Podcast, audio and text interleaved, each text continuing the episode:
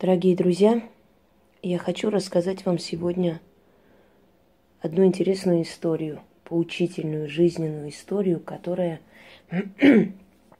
станет примером для людей, которые стремятся вверх, на вершину.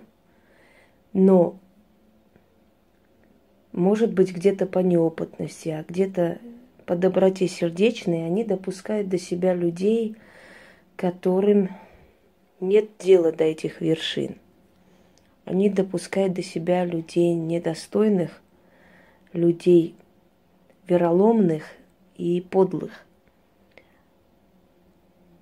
И я хочу вам привести такой пример из истории Армении.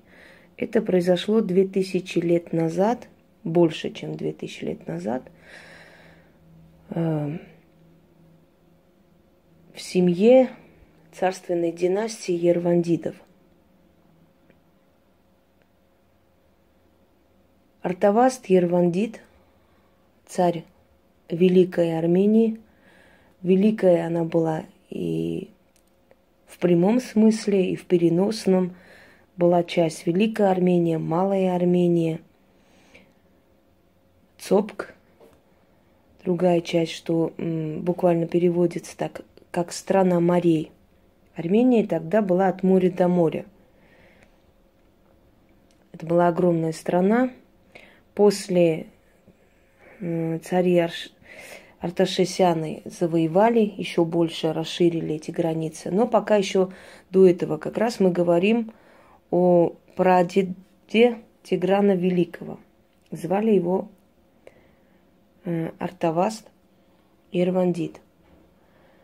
Он был человек простой, очень добрый в душе, и остался в народе как молодой, добродушный, даже простодушный царь.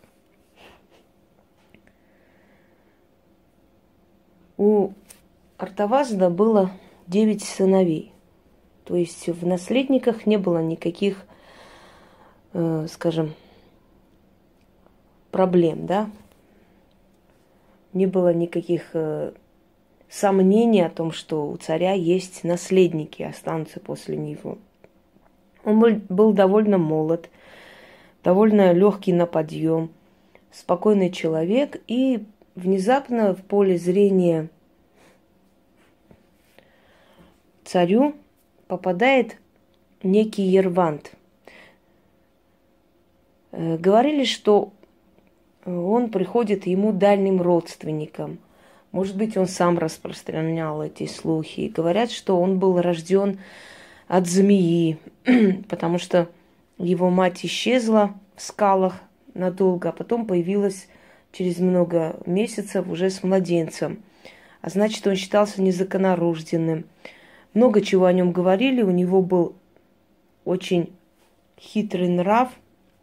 У него был очень жуткий взгляд. Этого жуткого взгляда боялись все. И даже этот жуткий взгляд остался в истории, как устрашающий взгляд. Единственное, кто не боялся этого человека, это его любимая жена. Он так любил эту женщину, что перед ней робел. Она была обычная крестьянка. Украл он ее у ее мужа и женился. Но, видимо, любовь была взаимной, потому что его жена тоже оставляет о нем определенные очерки, то есть напоминания. Так вот, Ерванд, так звали друга царя, был очень с ним близок. Царь делился с ним всеми своими планами. Он с ним говорил, он открывал ему самые потайные углы своей души. Одним словом, он был душевным другом царя Армении. И как-то так получается, что Ерванд приглашает царя к себе на поместье на охоту, на развлечение. И как бы случайно стрела, прилетевшая непонятно откуда, задела его за горло, и царь погибает. Он погибает в довольно молодом возрасте, где-то под 30 лет. Естественно, страна начинает уже колыхать. И поскольку Ерванд был наместником царя и оставался часто вместо него в столице, когда тот уходил в поход, который практически правил государством, естественно, не было никаких сомнений, что это было убийство, и до того, как убить его, он все подготовил, он все рассчитал, и поэтому все князья тут же в один голос, значит, говорят, что он должен на время царствовать, пока дети малолетние. Сопротивлялся только князь Багратуни, но, к сожалению, к его голосу никто не прислушался. Дом Багратидов или Багратуни называли венчающие на царство, потому что по-другому еще их называют венчающие рыцари. То есть они возлагали корону на голову царя, и уже его власть становилась легитимной.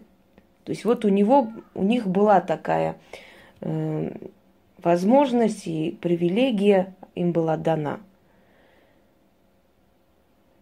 И впоследствии многие захватчики трона пытались всеми силами, уговаривая, кого-то подкупая из дома Багратидов, хотя это была очень неподкупная нация, то есть фамилия, но в любом случае пытались всеми силами, чтобы те их венчали на царство. То есть настолько их авторитет был велик. Так вот, Багратит отказывается вообще это рассматривать. Говорит, что он временный, исполняет обязанности царя до того, как дети вырастут. Но у него уже есть опасения о том, что судьба этих детей неизвестна. И он оказывается прав. Через несколько дней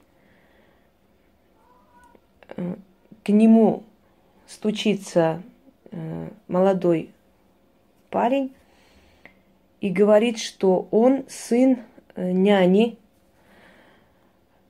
царевичей малолетних, и что Ерванд приказал убить всех детей. Он приказал убить всех царевичей, всех наследников трона. Единственный, кто спасся, это маленький Арташес, которому было всего-то 2 года, и по счастливой случайности он оказался в доме своей няни на ночь. Он ушел с ней и остался там, не захотел вернуться. И вот таким образом он спасся.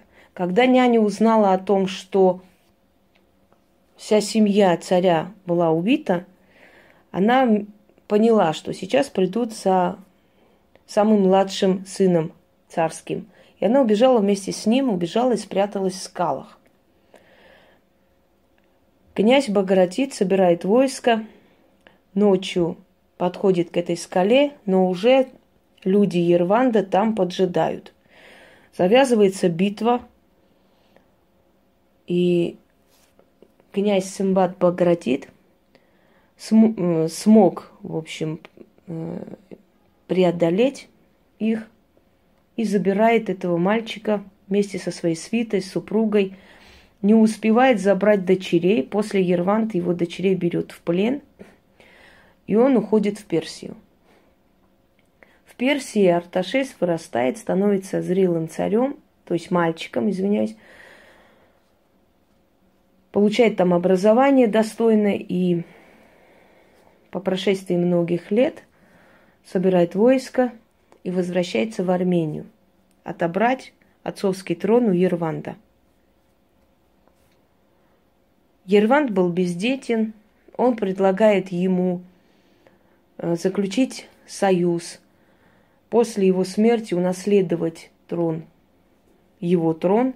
Арташес говорит, что он не собирается вести какие-то переговоры о троне своего отца. Это его собственность, и он пришел за своей собственностью. И ничего обсуждать с ним не собирается. Случается битва ожесточенная. Ерванда убивают во время битвы, и когда он умирает, он падает и просит, молит о пощаде Арташеса. Он говорит: твой отец мне доверял, он меня любил, он ко мне относился хорошо, ради своего отца дай мне жить. На что Арташес отвечает: вот именно потому, что он тебе доверял и верил, мы и получили эту войну. Запомни, говорит он, то, что отдано недостойному собственной рукой, отнимается мечом. Вот запомните эти слова. То, что отдано рукой, отнимается мечом. Это касается тех людей, которые приближаются к вам, получают от вас что-то, а потом начинают этим пользоваться. Люди, которые перевернут все ваши слова, как им удобно. Они будут показывать ваши переписки, ту часть, которую они хотят показывать. Они будут пытаться задеть вас тем, что у них что-то есть, то есть личный разговор. Личный разговор, он для того и личный, дорогие друзья, что люди ведут между собой. И человеку со стороны совершенно как бы непонятно, о чем там шла речь. Да? Можно вырезать любой кусок из любого разговора и перевернуть в свою пользу. Мол, это было сказано вот с такой-то целью. А на самом деле там цель совершенно может быть другая. Так вот, мораль сей басни такова. Не пускайте в свою жизнь подлых натур. Не пускайте в свою жизнь шестерок, которые пытаются вам услужить. Вот что мне делать? Скажите, пожалуйста, может, я могу чем помочь? Ну, сделай, пожалуйста, вот так. Они потом это покажут как приказание, как указание какое-то, понимаете? Они могут... Вообще запомните, что человек, который так себя ведет, у него пустая жизнь. Потому что если у человека жизнь, скажем, полноценная, он такой ерундой страдать не будет. Но именно из-за этой пустой жизни он согласен посвящать вам всю свою жизнь. Да? Люди, которые так поступают, изначально показывают, что не то, что к ним доверия и веры быть не может, и даже уважения быть не может, потому что, ну, они, извините за выражение, просто использованные вещи, понимаете? Ими пользуются все. И вы пользовались, и там попользуются, и еще где-нибудь попользуются. То есть это люди, созданные для того, чтобы ими пользовались. Это для пользования созданные люди на Земле. Такие тоже существуют. Так вот, для того, чтобы вам не пришлось подаренные рукой и отданные рукой отбирать мечом, не приближайте к себе недостойных личностей. Даже если вы добрая душа, даже если вы достойный человек, даже если вы так никогда не поступите, не надо мерить всех по своей мерке. Есть люди очень опущенные, есть люди уже... морально, знаете, умершие, собственно говоря. А моральные тут даже говорить нечего. Конченые есть люди. Поэтому человек может клясться в верности, осуждать других за нехорошие поступки, но тут же может повернуться и сделать то же самое. И похлеще, понимаете? Человек может тебе написать одно сегодня, завтра пойти за твоей спиной другое сказать. Человек может вчера говорить, что ты такая-сякая, через некоторое время прийти и, как ни в чем не бывало, спросить у тебя, попросить помощи. Как будто ты не знаешь, что там где-то было написано ее рукой нечто другое. Понимаете? Люди всегда были такие, но сейчас, особенно в наш век последний, они настолько продешевели, что их трусы стоят дороже, чем их душа. Вот на самом деле, до такой степени они продешевили себя. Люди, которые так себя ведут, они думают, что на самом деле кого-то задевают. Они не задевают никого, кроме себя самих. Совершенно. Потому что эти обсуждения чего-то такого, что между вами какой-то разговор велся, да, это всего лишь, скажем так, какой-то неприятный момент, который проходит. Неприятный не в том смысле, что ты... о чем ты переживаешь, совершенно нет. Умный человек это все понимает. А дураку что-либо доказывать нет никакого смысла. Никогда не бойтесь, что из-за каких-то слухов или пересудов кто-то там вот разочаруется, уйдет, да и туда им и дорога. И хорошо, что это происходит. Время от времени ты с помощью вот таких людей начинаешь очищать свои ряды. Потому что те, которые сразу идут и падают в обмороки, да, такие люди тебе в жизни не нужны. Ты никому ничего доказывать не обязана. Тебя должны принимать, любить такой, какая ты есть. За твое дело, за все, что... Я помню, когда Майя Плисецкая сказала, когда ее личную жизнь обсуждали, она сказала: сцена – это единственное место, где меня должны судить. Я балерина, вот если я плохо буду танцевать, меня судите за это. А что я кому сказала, как я кому что-то отношусь, кого я куда послала, это мое личное дело и личное право. Вы должны судить только мою работу. Это единственное место, где вы меня имеете право судить. Во всем остальном это моя личная жизнь. Я могу кому-то одно сказать, другому другое сказать. Если покопаться в жизни каждого человека, там найдется такое. Знаете, как Изоп сказал: самая грязная свинья громче всех орет о чистоте. Поэтому, дорогие люди, во-первых, не допускайте к себе таких дешевых людей. Время от времени пусть это вам будет уроком, что вы слишком стали добрые и слишком стали доступны для того, чтобы до вас мог достучаться любой человек, да? И за это вам показывает некая сила судьбы, что остановись, больше этого не делай. И не делайте, то есть не продолжайте в том же духе помогать подлым людям, подлым, опущенным, дешевым людям. И второй момент.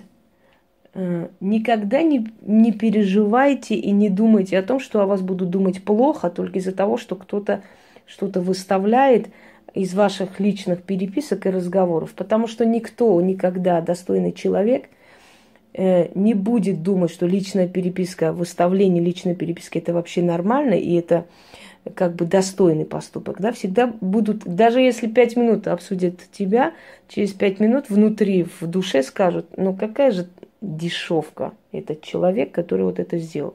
Поэтому никто никогда, нормальный человек, не будет судить о вас по тому, кому вы что говорили, как вы говорили. Вы имеете право говорить что угодно, на то она и личная жизнь. И не только личная жизнь, вообще пересуды, разговоры и прочее. Да? Потом, если вы будете заниматься жизнью одного человека год, два, три, то рано или поздно, конечно, вы будете узнавать уже о его окружении, вы будете знать, и кто с кем чего, как что, кто кому что сказал, как что кому донесли и так далее. То есть интриги, интриги, интриги, интриги.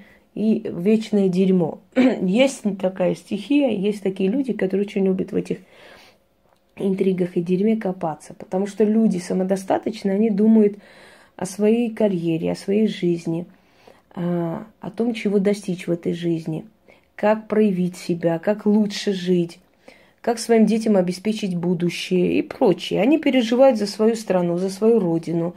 Они хотят внести какую-то лепту в этом мире, знаете, свою заслугу, оставить о себе память хорошую.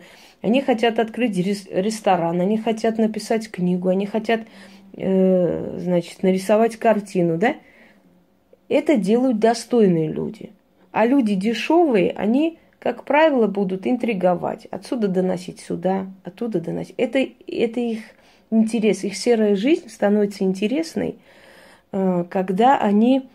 Ну, хоть как-то ее как бы красят, обсуждая более людей, которые впереди них, людей более удачливых, людей более, скажем, даже не фартовых, потому что фартовость приходит, потому что ты работаешь и создаешь. Людей более высокого полета обсуждать, и это им дает некое, знаете, утешение, что ну не так уж все у меня плохо. Вот я могу вот даже вот насолить такому-то человеку. Они даже войну с тобой считают великой честью, потому что они считают, что они настолько великие люди, что вот с тобой самой такой-то воюют, как им кажется. Ну, им кажется это войной. Для того, чтобы вам не пришлось отнимать мечом то, что вы давали рукой, мой вам совет: не приближайте к себе дешевых людей, не жалейте их никогда. Не покупайтесь на их вечные жалобы на жизнь, потому что, ну, человек, потому что мы всегда потом говорим, как это стрёмно, как это мерзко, вот, помочь человеку, да, подарить что-то человеку. А человек так себя ведет. Я уже вам говорила о том, что люди, которые так себя ведут, люди, которым вы много чего сделали хорошего, они более других будут вас ненавидеть и пытаться делать вам гадости и дерьмо, по самой простой причине, чтобы не чувствовать себя обязанными. Не так уж и много ты мне подарила. Ну, подумаешь, не так уж ты мне и дала особо много чего. Ну, подумаешь, ты там... Я тоже так могу. И так далее. Понимаете? То есть, чтобы перед самим собой себя чувствовать лучше, чтобы не чувствовать себя обязанным тебе за что-то хорошее, они обнуляют то, что ты сделала. Поэтому, именно по этой причине в этой жизни нас предают и делают нам гадости. То именно те люди, которыми мы сделали хорошо. Знаете, такой, сделал добро и отошел, чтобы ударной волной благодарности не зацепило. Ну вот это примерно так же. Хотя я хочу вам сказать, что разочаровываться в людях нельзя.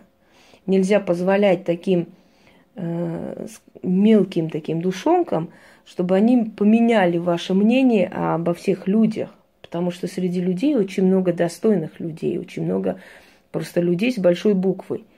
Нельзя из одного дурного человека не доверять, не верить, не хотеть больше никому ничего хорошего делать. Это была бы их победа, если ты очерствеешь после этого. Нет, просто сделайте выводы, шагните вперед. И запомните, что вас будут осуждать только глупые, тупые люди. Достойный человек, он прекрасно знает, что приходится проходить человеку, который на виду, который яркая личность, сколько нападок и прочее. И как бы ни переворачивали ваши слова, как бы ни пытались что сделать, ни один достойный человек на это не купится.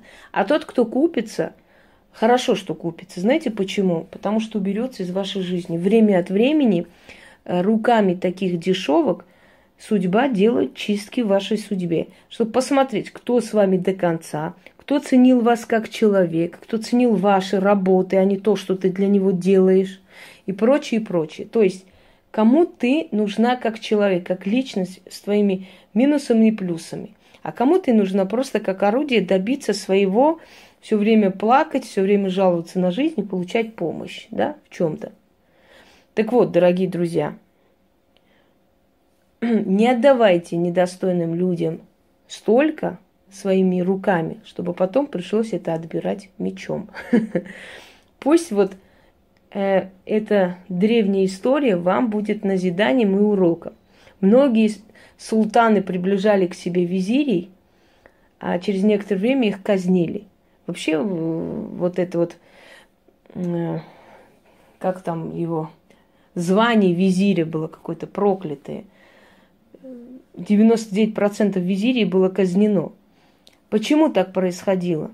Потому что люди, которые приближались к тому самому, на которого даже смотреть было нельзя, они начинали считать себя равными. И через некоторое время понимали, что они не ровня. Начинали интриговать и получали смерть. Понимаете? То есть, казалось бы, человек поднял до вершины. Вспомните того же султана Сулеймана, который Ибрагима, грека Ибрагима, раба, сделал визирем, великим визирем. Звали его Тео. Он был из Парги, сын рыбака. Поэтому его прозвище осталось Паргали, паргиец. Так вот, он сделал этого паргийца великим визирем, практически соправителем вместе с собой. А что сделал тот? Тот начал уже говорить о том, что только по его желанию должны выполняться приказы, что султан никто, пока я не скажу, и так далее. И это все дошло до его ушей.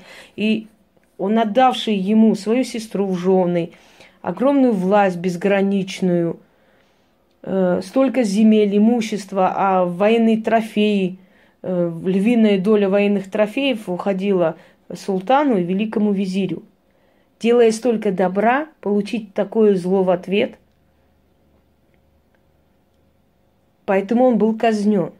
То есть он отдал рукой и отобрал мечом. Понимаете? Вот о чем это мудрость. Дорогие люди, достойные яркие личности, пока вы поднимаетесь, столько будет этих крыс вокруг вас, столько будет этих интриг, дерьма. Если вы остановитесь и за каждого урода будете тратить время и нервы, значит, вы недостойны этой вершины, потому что эта вершина требует сражений. Ваше сражение – это и есть. Во-первых, еще раз говорю, самое непорядочное и дешевое в этом мире – это передавать то, что вы говорили. Вы должны понимать всегда, что если человек тебе передает что-то, да, от кого-то, он же там не молча сидел, он же, наверное, тоже что-то говорил, но свои слова не показывает, показывает там. Это означает, что этот человек уже не внушает доверия, к этому человеку относиться серьезно никто не будет. Этого человека будут просто использовать. Использовать и передавать дальше как эстафету. Следующий момент. Как говорила Майя Плисецкая, человека должны судить по его работе, по его образу жизни в работе, в деле, в профессионализме. Все остальное – это личная жизнь человека, это его личное пространство. Что он с кем обсуждал, что он говорил – это его право. Совершенно не касаемо ни работы, ничего. Потом, вы знаете, бриллиант, который может упасть в пыль, всегда останется бриллиантом. А вот стекляшку, сколько хочешь там, мой, полируй, это будет стекло. Так вот, есть люди-бриллианты, а есть грязное стекло. Стекло, которое все время хочет липнуть к бриллиантам, чтобы тоже засверкать. И поняв, что это невозможно, это стекло начинает интриговать.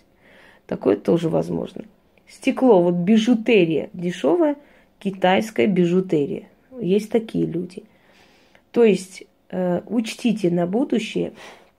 И во всем рассматривайте плюсы. Потому что в каждой ситуации плюсов намного больше, чем минусов.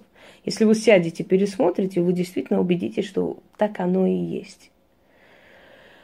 А дешевым людям остается всю жизнь быть дешевыми, всю жизнь интриговать, всю жизнь передавать отсюда туда что-то кому-то, всю жизнь как крысы бегать по этим норам и прочее. Это их удел.